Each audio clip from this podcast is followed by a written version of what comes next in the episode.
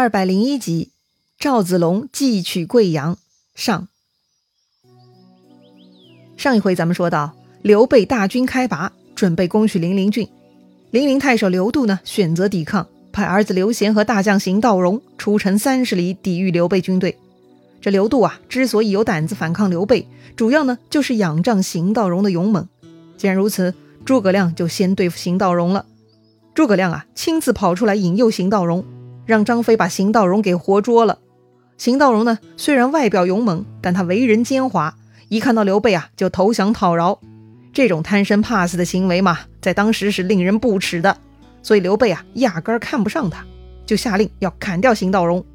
而诸葛亮觉得这邢道荣的人品是非常值得利用的，所以假装接受邢道荣的投降，把他放回了自家营寨，并且约定晚上接应刘军的劫营。邢道荣呢，以为诸葛亮被自己蒙蔽了，回去以后呢，就对公子刘贤商议好，在营内埋伏等候刘军。自然呢，邢道荣的鬼心思呢，都被诸葛亮看透了，所以诸葛亮将计就计，晚上派人假装投降，引出了刘贤、邢道荣，并且让张飞占领了他们的营寨。而离开营寨的刘贤、邢道荣呢，就再也回不去了。他们贸贸然呢，又想去偷袭刘备，结果半路邢道荣被赵云给一枪刺死了。公子刘贤呢，也被张飞给活捉，扭送到了诸葛亮面前。刘贤见到诸葛亮啊，就求饶，说自己也不想这样顽固对抗的，是邢道荣出的馊主意。哎，反正这种时候嘛，把责任推到死人身上是最安全的啦。刘贤嘛，也不是什么大义凛然的主，手鼠两端没有骨气的武将，那就是烂仔，不会受到头脑清醒的领导人重用的。所以邢道荣是不会被刘备、诸葛亮看上的。因而邢道荣呢，只能去死。但刘贤是主人家的公子，那就不同了。他的软弱投降呢，恰恰是诸葛亮他们喜闻乐见的。还是那句话，不战而屈人之兵是兵家的最高境界。所以诸葛亮对待刘贤那是完全不同的态度。诸葛亮呢，让人给刘贤松绑，给他干净的衣服穿好，还给他赐酒让他压惊。一番安抚之后呢，诸葛亮给刘贤一个保全自己、保全家人和老百姓的机会。诸葛亮啊，让刘贤回去找自己的老爸零陵太守刘度，好好规劝刘度投降。如果不肯投降，那必定是打破城池，刘度全家满门抄斩。哎，诸葛亮对刘贤呢，可谓是恩威并施啊。而刘贤呢，他早就见识到了诸葛亮的厉害了，他心里怕的要命。此外呢，这诸葛亮虽然厉害，却还是善待了自己，这又让刘贤呢颇为感激。所以回到城里啊。刘贤见到自己的父亲，就劝老爸要投降。刘度听儿子叙述了事情的经过，想来啊也没辙。邢道荣这张王牌已经废掉了，抵抗能力已经没了，而诸葛亮居然还肯纳降。既然如此，何必跟自己的老命过不去呢？刘度呢就听从儿子，在城头竖起投降的白旗，大开城门，手捧零陵太守官印呢就出城直奔刘备大寨纳降了。刘备很高兴啊。不杀人，不屠城，就能拿下零陵，这是他最愿意看到的结果呀。而当地老百姓呢，也很高兴。如果战火燃起，老百姓就悲催了，要么在混战中被烧杀抢掠，要么就得背井离乡逃亡外地了。现在好了，和平解放了，百姓们呢都安心了。至于零陵的管理，诸葛亮提议啊，还是让刘度当零陵太守，只是呢要把他的儿子刘贤送到荆州去工作。这个做法嘛，就跟曹操把地方将领的儿子捞到许都工作一样，算是一种人质啊。你的继承人在我手里，所以你最好老老实实的。客观来说呀，这种安排呢，还算是很人性化的。只要刘度安分守己，在零陵为刘备办事，那么就可以保住平安富贵了。好了，零陵郡算是搞定了。那下一个目标贵阳郡该怎么攻取呢？贵阳郡在当时零陵郡的东南部。治所呢，在今天的湖南郴州市。当时刘备问大家呀：“贵阳郡何人敢取？”这刘备话音未落，赵云呢就站出来响应了，说自己愿意去。张飞也不敢落后，他也抢着要去。可明明是赵云先说的，先来后到嘛。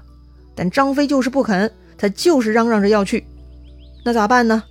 派他俩人一起去不行吗？哎，就算一起去呢，也得有个主次先后。所以啊，还得决定到底派谁。既然吵吵嚷嚷的，诸葛亮提议，那就抓阄吧，谁抓到谁去。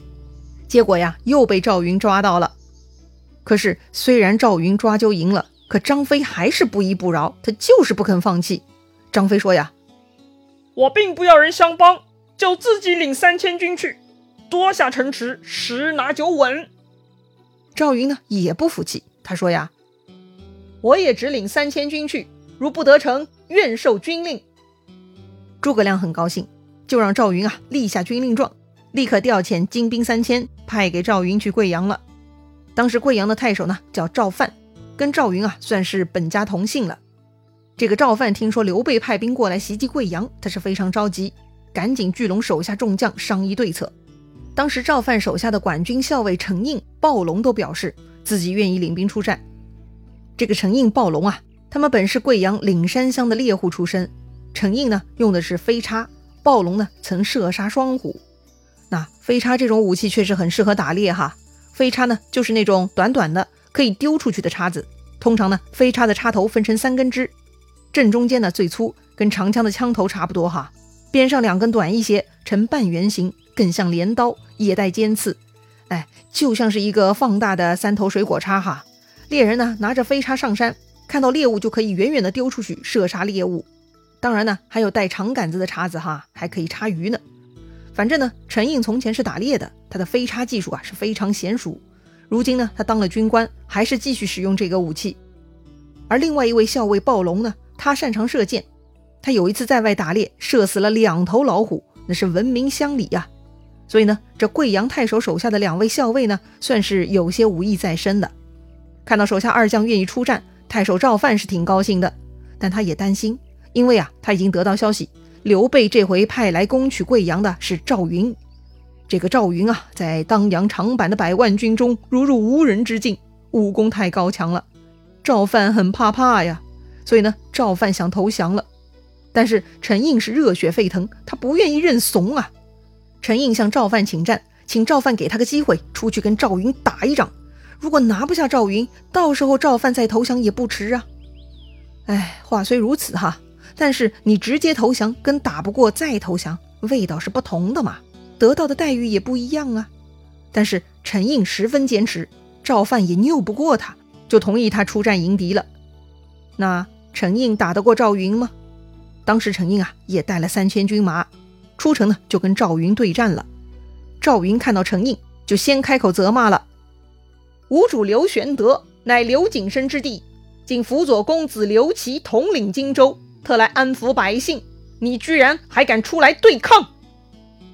要说当时的贵阳郡呢，确实属于荆州下属，赵云也没说错。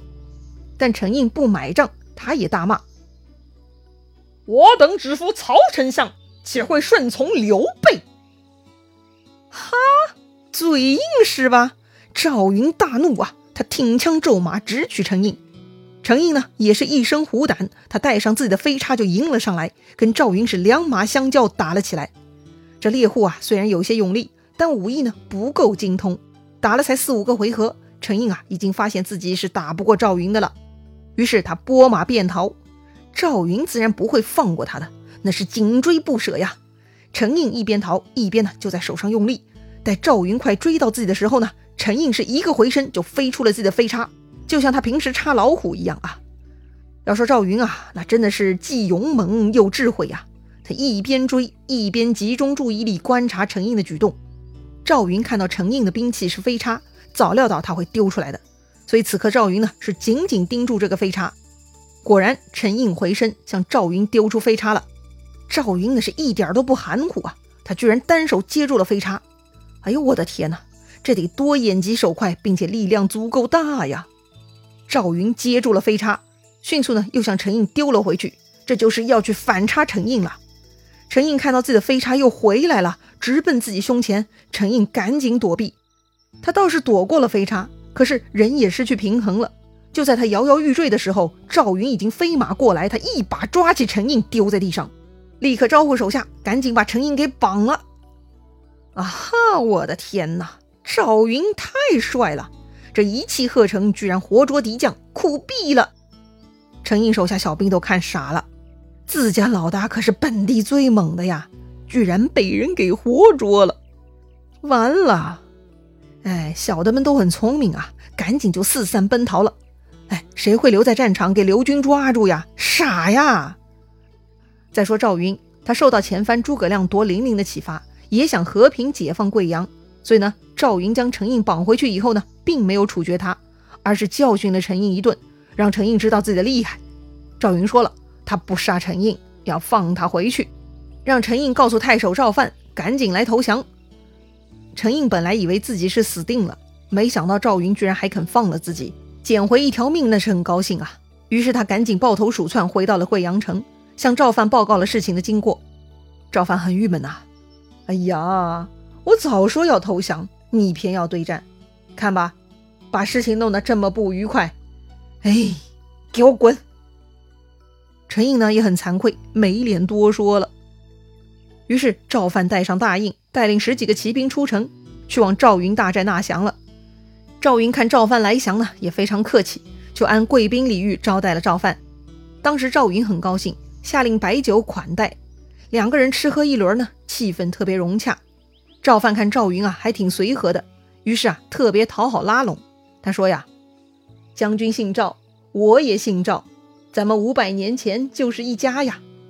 将军是真定人，我也是真定人，咱们又是同乡。如果将军不嫌弃。”若能结为兄弟，那就是万幸了。真定，也就是今天的河北镇定。此刻，这两个真定的赵家人共同在湖南南部的贵阳。哎，人在异乡，远离故土，彼此间呢，自然是很亲切的。再说，赵范也是贵阳太守，官位也不低，可见赵范的能力呀。他提出要跟赵云结拜，自然不算是高攀，还可以说是低就了。因此呢，赵云是欣然同意了。巧的是呢，这两个人居然还是同年所生。赵云比赵范大了四个月，于是赵范拜赵云为兄。哎呀，这一天呢，赵云是十分高兴啊，自己戎马一生，跑到南方大老远的，还能结拜到一个同龄同乡的赵家兄弟，实在是人生大幸啊。看样子赵云已经拿下贵阳了，那是不是可以回去交差了呢？还真不行哈，事情啊还没完呢。这个赵范后来呢，又出幺蛾子了。那赵范到底搞出什么鬼来了呢？贵阳郡的解放还会出现其他什么变故吗？咱们下回再聊。